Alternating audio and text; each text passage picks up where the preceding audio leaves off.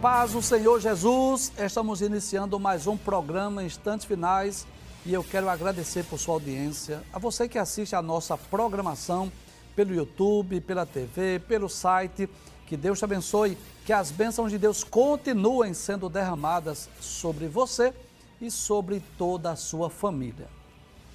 Se você deseja entrar em contato conosco, enviar a sua pergunta, a sua mensagem, a sua opinião, a sua crítica, a sua sugestão, você pode fazer isso de uma forma muito simples através do WhatsApp do programa. O prefixo é 81, que é o de Pernambuco, e o número é o 994661010. Se você é um telespectador assíduo do programa, você sabe que nós estamos estudando o livro do Apocalipse. Nós já estudamos 11 capítulos do livro e a partir de hoje nós vamos iniciar o estudo do capítulo 12. Eu vou pedir para a equipe colocar aqui a, aquela imagem que tem o resumo, né, aquela visão panorâmica de todos os capítulos muito bem. Esta imagem aí que dá para nós termos uma ideia, pelo menos, dos temas principais que são abordados no livro do Apocalipse. Capítulo 1, a visão do Cristo ressurreto, quando Jesus aparece a João lá na ilha de Pátimos. Capítulos 2 e 3 são as sete cartas enviadas às sete igrejas da Ásia Menor. Capítulo 4, a visão do trono da majestade divina. Capítulo 5, livro selado com sete selos. Capítulo 6, os cinco primeiros selos. Capítulo, os seis primeiros selos, desculpe. Capítulo 7 é, descreve os 144 mil judeus e aquela grande multidão que veio da grande tribulação. Capítulo de número 8, sétimo selo e as quatro primeiras trombetas. Capítulo 9, a quinta e a sexta trombeta. Capítulo 10, é um anjo que dá a João um livrinho para ele comer. E capítulo de número 11, a sétima trombeta e as duas testemunhas. Foi o que nós já vimos. Volta a imagem, por favor. Muito bem. Hoje nós vamos dar início ao estudo do capítulo 12, que sem dúvida é um dos capítulos mais complexos. Pode voltar à tela. Por que não dizer mais polêmicos do livro do Apocalipse, que é alvo de muitas perguntas. Quase que diariamente nós recebemos perguntas, abre a tela por gentileza, sobre esta, essa visão, essa imagem aí essa mulher grávida, vestida de sol, com a lua debaixo dos pés, esse dragão vermelho aí, enfim, há muita simbologia.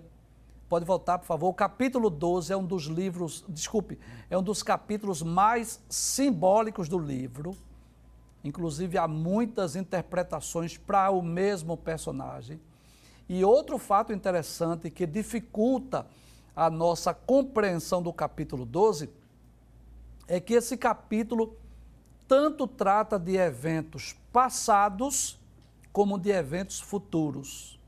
Capítulo 12 de Apocalipse fala de eventos que já ocorreram e eventos que ainda vão ocorrer no futuro. E nós vamos procurar, de uma forma bem compassada, é, estar explicando esse capítulo para que você possa ter uma melhor compreensão. Afinal de contas, é esse o objetivo quando nós estamos aqui explicando o livro do Apocalipse, versículo por versículo, é para que você possa compreender, para que você tenha uma compreensão melhor, mesmo diante daqueles textos que são mais complexos, são mais polêmicos. Mas antes de adentrarmos nesse capítulo de número 12, nós sempre relembramos, nós sempre recapitulamos o que vimos com dois objetivos. O primeiro é para reforçar o aprendizado para que as pessoas que assistiram o programa possam relembrar, rever aquilo que nós já falamos. E o segundo objetivo é aquelas pessoas que por alguma razão não puderam assistir o programa, pelo menos tenham uma ideia daquilo que nós abordamos do programa anterior. Então, no programa anterior, nós estudamos sobre a sétima trombeta, que é o segundo tema do capítulo 11 de Apocalipse. Nós já estudamos essa semana ainda nós já estudamos sobre as duas testemunhas e no programa anterior nós estudamos sobre a sétima trombeta. Vamos relembrar rapidinho, antes de nós adentrarmos no capítulo 12.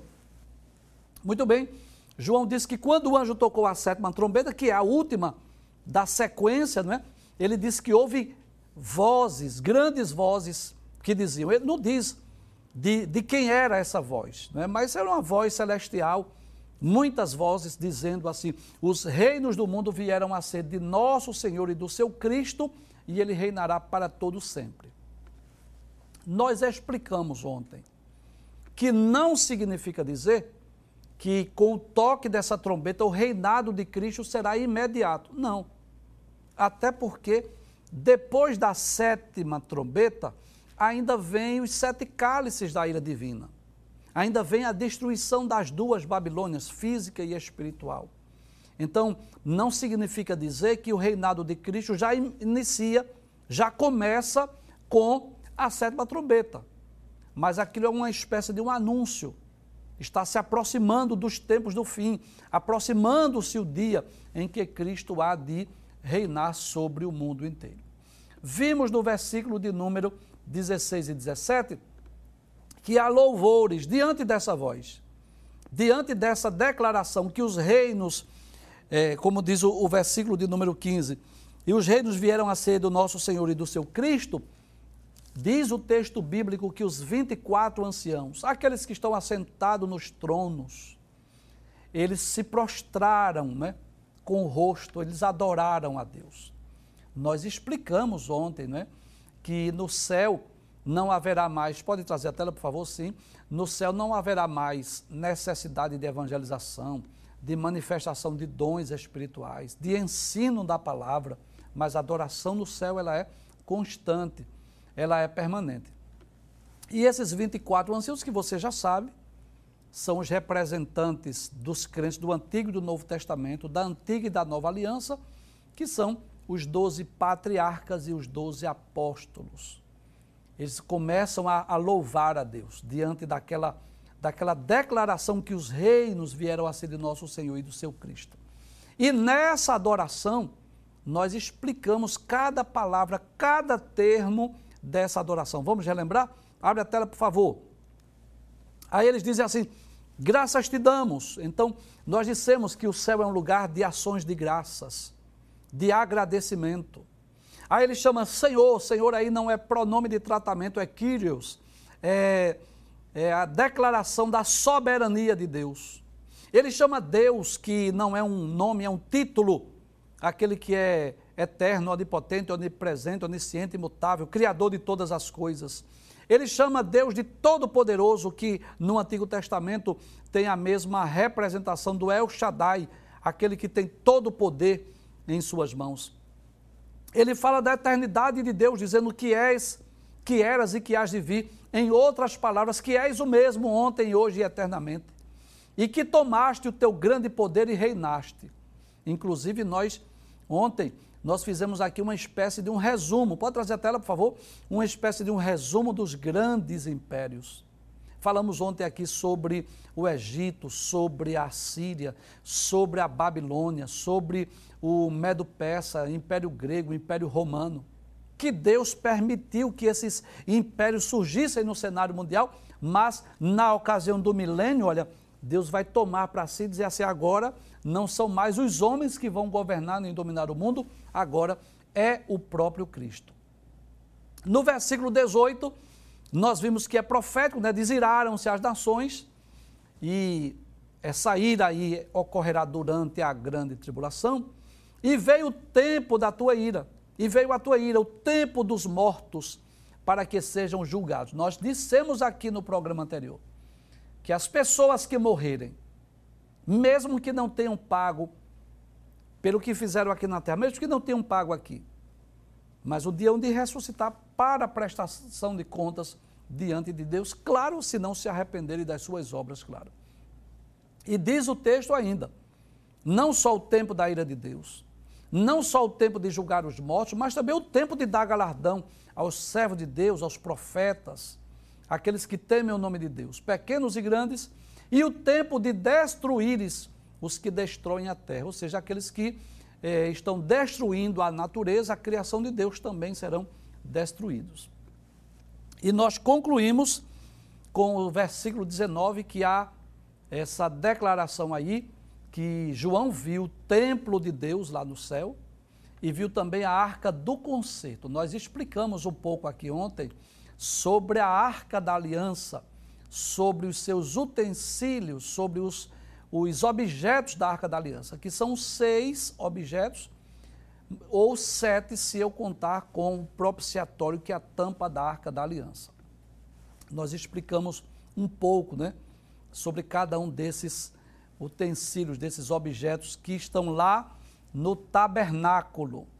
E esse tabernáculo, ou desculpe, esse, essa arca da aliança que João viu no céu, nós não cremos que seja a mesma, a arca da aliança que foi construída aqui na terra por Bezalel e Auliabe nos dias de Moisés, não se sabe o paradeiro dela. Há quem diga que ela esteja escondida, enterrada em algum lugar, em alguma caverna talvez. Isso é uma possibilidade. Mas também há quem diga que ela foi é, destruída, queimada por nações inimigas de Israel e eles derreteram para tirar o ouro que havia nesta arca da aliança, que ela era de madeira, mas era coberta de ouro. E depois disso, João descreve algumas catástrofes que ocorrerão nessa ocasião, como trovões, saraivas, terremotos, que ocorrerá na terra. Isto é o que vai ocorrer na terra quando o anjo tocar a sua sétima trombeta.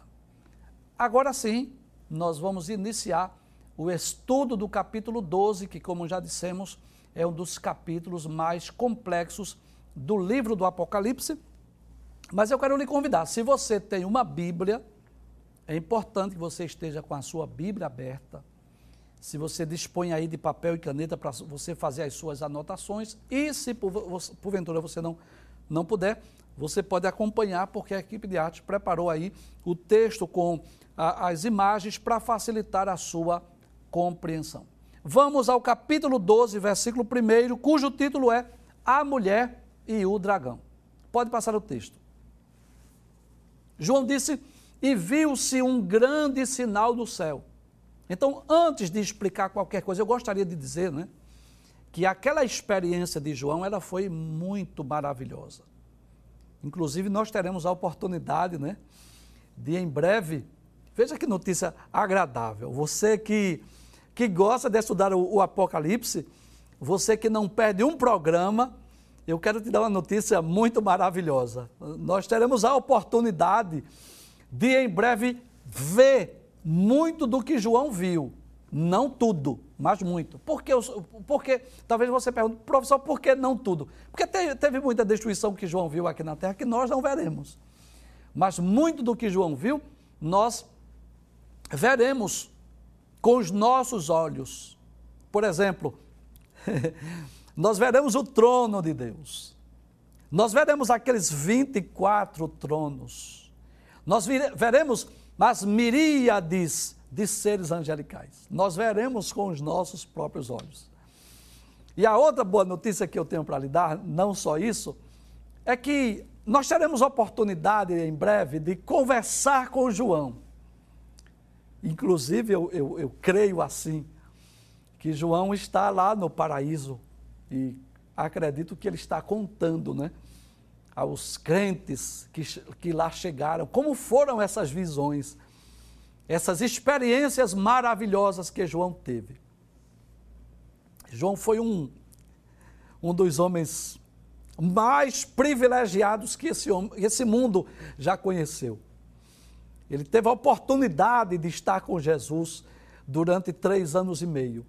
Mas não só isso. João foi o mais íntimo. João foi o mais achegado a Jesus. Aquele que inclinava a sua cabeça no peito do Mestre. E teve o privilégio de, depois da morte de Jesus, aproximadamente uns 60 anos depois da morte de Jesus, quando João já estava já velho, né? Porque Jesus morreu por volta do ano 30, as revelações do Apocalipse ocorreram por volta do ano 95, 96, então, mais de seis décadas depois, João teve a oportunidade de ver as visões, as revelações do Apocalipse. Claro que João viu muitas coisas terríveis também. As catástrofes, ele viu os horrores das guerras. É claro que ele viu coisas também, os horrores que ocorrerão no futuro, essas catástrofes que ocorrerão. Mas ele viu muita coisa maravilhosa. E uma das coisas mais maravilhosas que João viu, não tenho dúvida disso, foi essa visão. Vamos voltar ao texto mais uma vez, capítulo 12, versículo 1. E viu-se um grande sinal no céu. O que é, João, que, que você viu? Ele disse, uma mulher vestida do sol. Então, dá-nos a entender que a, ela estava vestida lá é, com uma roupa não é, brilhosa, não é, um brilho como o sol. E tendo a lua debaixo dos pés e uma coroa de doze estrelas sobre a cabeça. Então, primeiro vamos identificar os personagens. Quem é esta mulher vestida de sol? Existem pelo menos três interpretações possíveis. Deixa eu dizer algo aqui nessa câmera. Bem, nós poderíamos, isso, isso seria até mais simples. Nós poderíamos dizer assim: olha, a interpretação é esta, é, a simbologia significa isto, mas por que nós muitas vezes dizemos assim, existem divergências de opiniões, existem é, interpretações diferentes para esse texto? Por quê? Porque caso você leia em outro livro, uma outra visão, uma outra interpretação, aí você vai entender isso. Por exemplo, só acerca desta mulher existem três interpretações. Há quem diga que é a Virgem Maria. E por que isso? Porque foi através da Virgem Maria que veio Jesus, o Salvador do mundo.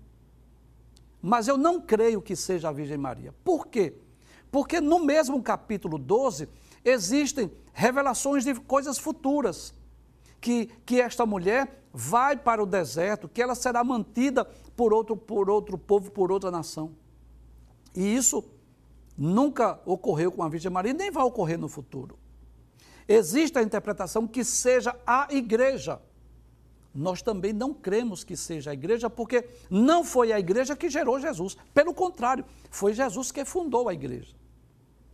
Então, eu posso dizer com muita tranquilidade, com muita convicção, apesar de haver divergência de opinião, apesar de haver é, discussões teológicas, apesar de haver várias interpretações, mas eu não tenho dúvida, lendo o contexto, lendo a profecia, inclusive as profecias que hão de se cumprir, que diz respeito à grande tribulação, que esta mulher vestida de sol, com a lua debaixo dos pés, é a nação de Israel.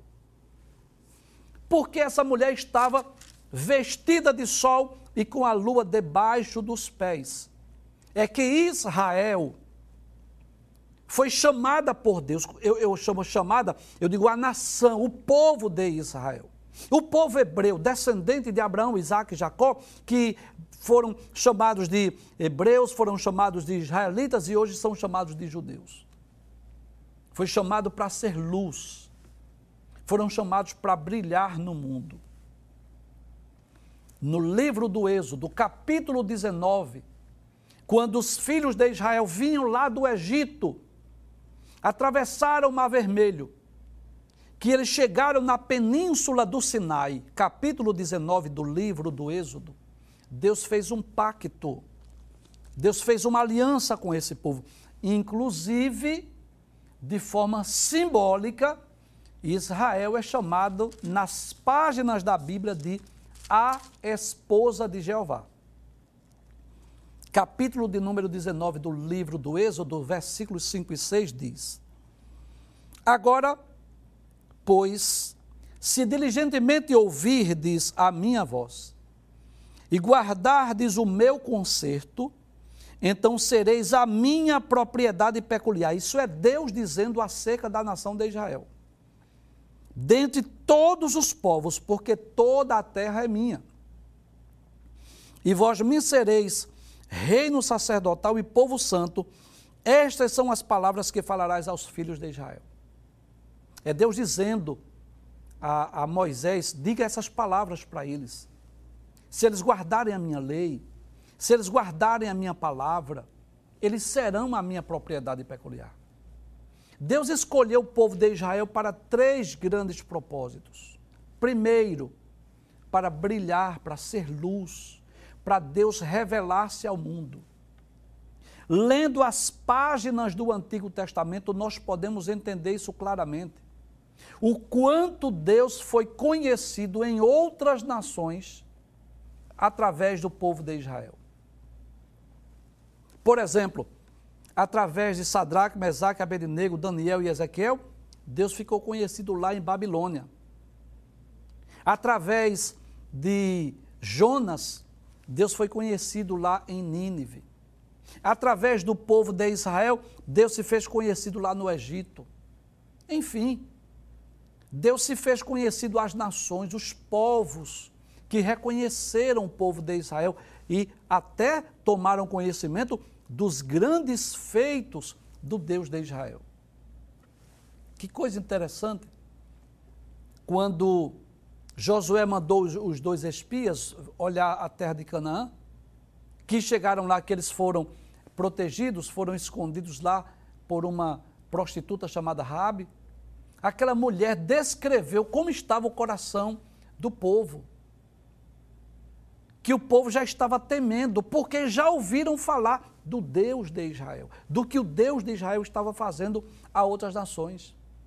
Então, o povo da cidade de Jericó já estava com o coração aflito. Então, hoje, Israel é conhecida no mundo inteiro, uma das nações mais conhecidas do mundo. Então, primeiro propósito de Deus, através da nação de Israel, Deus fazer-se conhecido no mundo. Segundo, através da nação de Israel, o propósito de Deus era nos dar a Bíblia. Foi deste povo, foi desta nação que Deus escolheu cerca de 40 escritores para escrever estes 66 livros. O terceiro e grande propósito da escolha de Deus essa nação era enviar o Cristo, o Messias. Foi por isso que Deus disse a Abraão, a Isaac e a Jacó: Em ti serão benditas todas as famílias da terra. Então, Israel deveria ser luz para o mundo. Israel deveria brilhar. Por isso, Israel aparece nesta visão, vestida de sol, com a lua debaixo dos pés. E por que a lua debaixo dos pés? Porque Israel deveria brilhar durante todo o tempo. Não era só um período, ele deveria brilhar durante todo o tempo. Quer seja dia, quer seja noite, Israel deveria brilhar. Volte o texto, por gentileza. O texto diz que ela tinha a lua debaixo dos pés e uma coroa de 12 estrelas sobre a cabeça. E que coroa é essa? Com certeza, essas, essas estrelas, essas 12 estrelas sobre a cabeça, representam as 12 tribos de Israel. Todos nós sabemos disso. Que o povo de Israel estão divididos em 12 tribos. Pode passar o versículo, versículo 2. O texto diz ainda: E estava grávida e com dores de parto, e gritava com ânsias de dar à luz. Volte o texto, por favor, observe. Então, observe que essa mulher, que é a nação de Israel, estava grávida, estava com ânsia de dar à luz.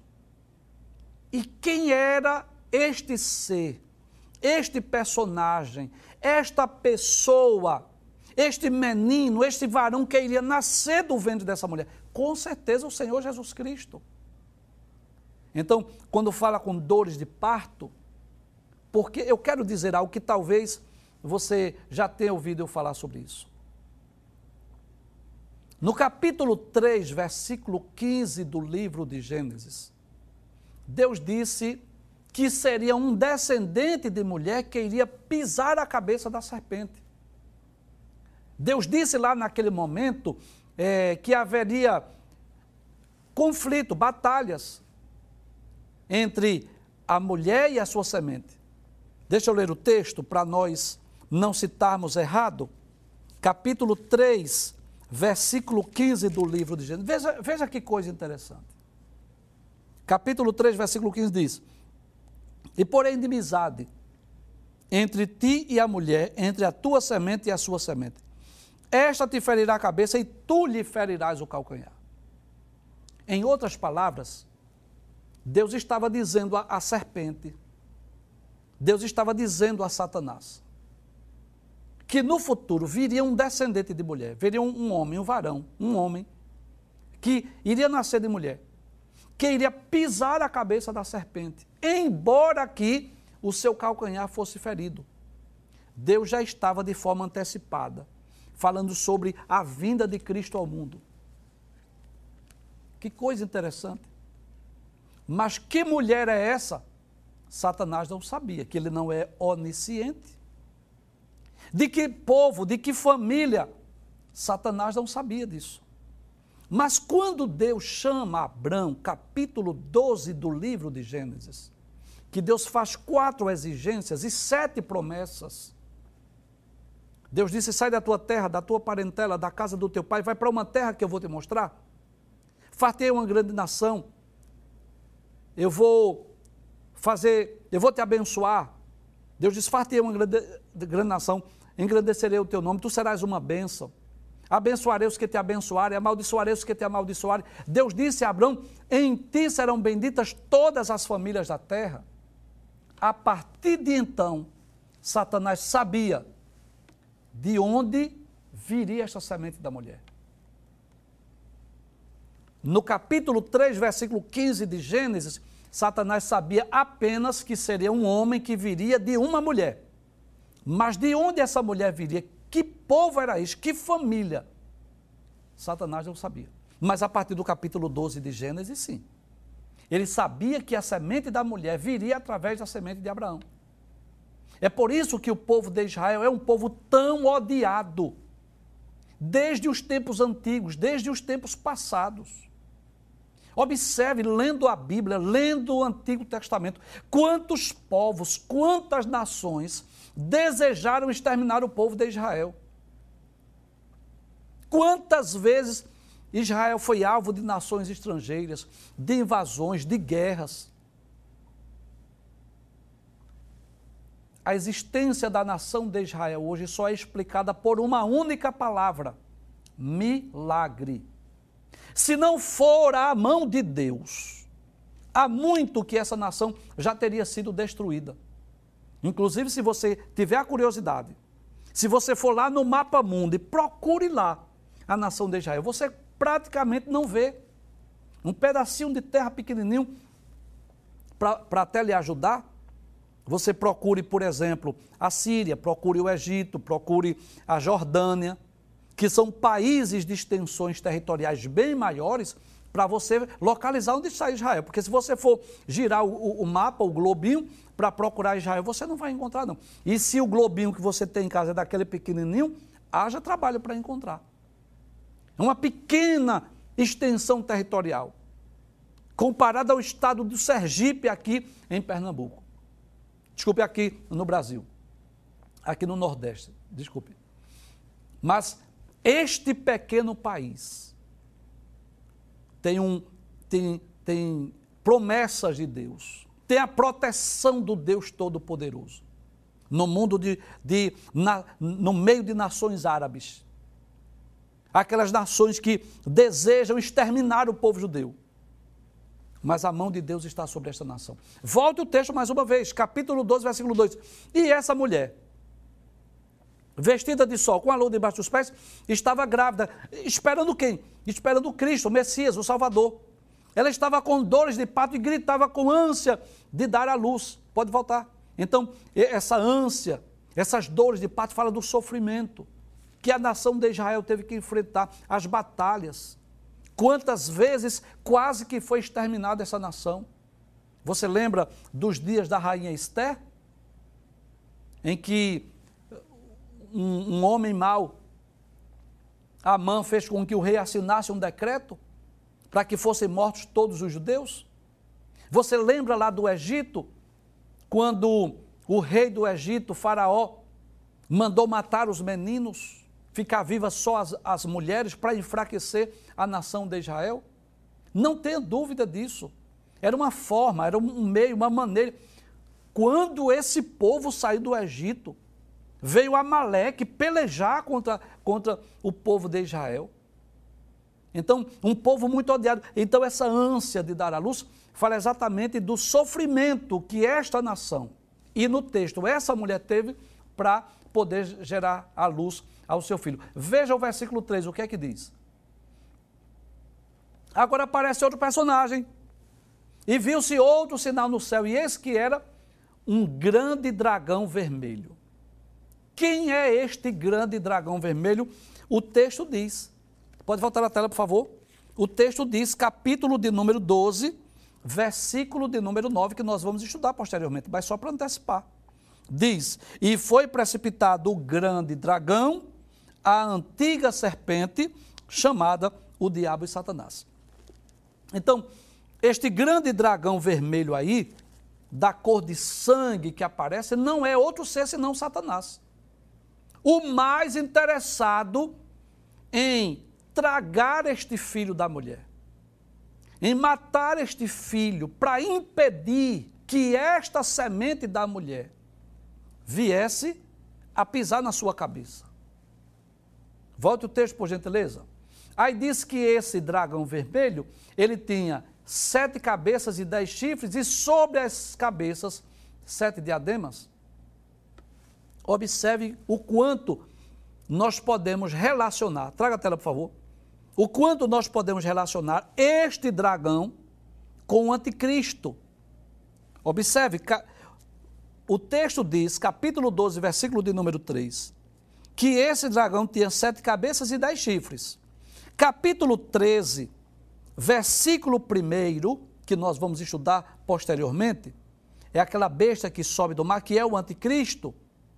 A palavra de Deus diz: Eu pus-me sobre a areia do mar, isso é João, e vi subir do mar uma besta que tinha sete cabeças e dez chifres. Então, essas sete cabeças e dez chifres fala do futuro governo do anticristo, que terá reis, talvez blocos econômicos que estejam lhe apoiando. Eu costumo sempre dizer isso, que existem profecias que nós só podemos explicá-la perfeitamente quando elas se cumprirem. Então hoje não é possível dizer o que são as cabeças, o que são esses chifres, mas tudo nos leva a crer que são reis, são nações, talvez blocos econômicos, são impérios que estarão apoiando o governo do anticristo no futuro. Então, volte o texto, o versículo 3. Então, esse dragão vermelho, que é Satanás, que tinha sete cabeças e dez chifres, que fala para o futuro governo mundial que vai dominar o mundo, e sobre as cabeças sete diademas, possivelmente isso fala de quê? De autoridades. Diadema fala de autoridade. Do poder que será dado a, a esses reis, a esses governantes, a essas nações, a esses blocos econômicos que estarão apoiando o anticristo durante a grande tribulação. Versículo de número 4. Diz é a sua cauda, a cauda de quem? Do dragão. Levou após si a terça parte das estrelas do céu e lançou-as sobre a terra. O que significa isso? Fala da grande rebelião de Satanás, de Lúcifer. Quero relembrar o que nós já dissemos aqui. Deus não criou Satanás, sabia disso? Que Deus não criou o diabo? E isso não, Deus não criou Satanás, o diabo. Deus criou um anjo de luz. Deus criou seres angelicais bons. E um destes seres angelical, criado bom e perfeito, tornou-se Satanás. Tornou-se diabo. Deus não criou ele com a índole má. Deus não criou ele com a natureza má, não. Ele tornou-se. Deus criou seres humanos e seres angelicais com livre arbítrio, direito de escolha. E um dia ele rebelou-se contra Deus. Um dia ele desejou ser semelhante ao Altíssimo. Subirei acima das mais altas nuvens e serei semelhante ao Altíssimo, como está em Isaías capítulo 14, versículos 12 a 14. E o que aconteceu? Ele arregimentou um grupo de anjos para segui-lo. E Deus deixou. Deus, Deus permitiu que os anjos fizessem a sua escolha. Então, essa terça parte das estrelas do céu fala exatamente dessa terça parte dos seres angelicais que seguiram Satanás na sua rebelião. Então Deus permitiu, Deus deixou que os anjos fossem né, convidados para segui-lo. Deus deixou que Satanás arregimentasse essa terça parte, e a partir de então, a partir da queda do reino angelical, os anjos se dividiram em três grupos, como já falamos aqui em outros programas. Existem anjos bons que estão a serviço de Deus, existem anjos maus que estão livres a serviço de Satanás e existem anjos maus que estão em prisões. Volte o texto, por gentileza.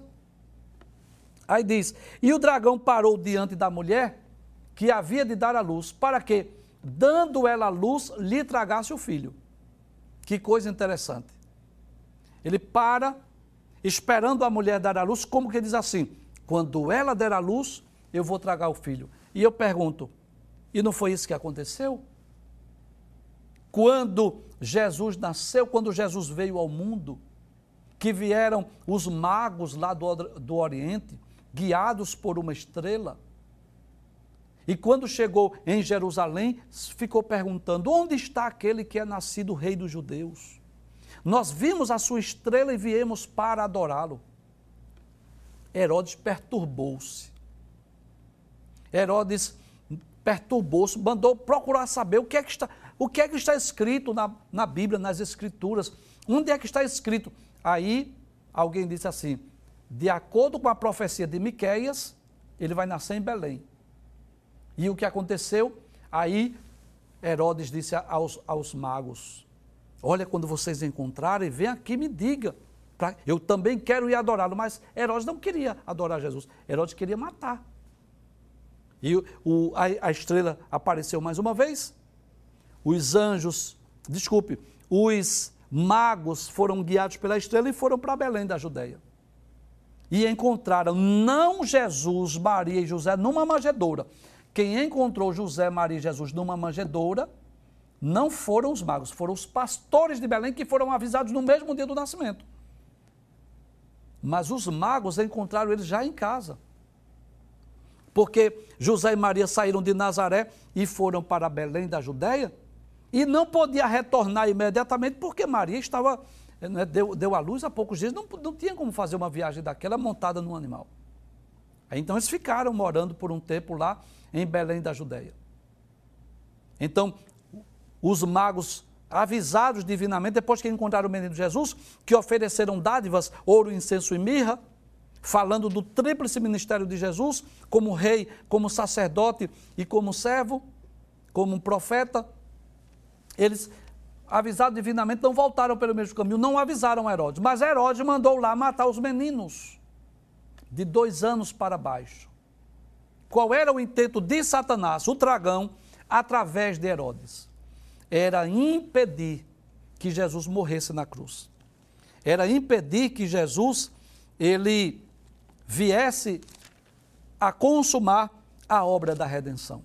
Era uma estratégia de Satanás através de Herodes, para impedir que Jesus morresse na cruz pelos nossos pecados. Eu vou citar o texto bíblico, porque talvez tenha algum novo convertido que queira conhecer melhor sobre essa história.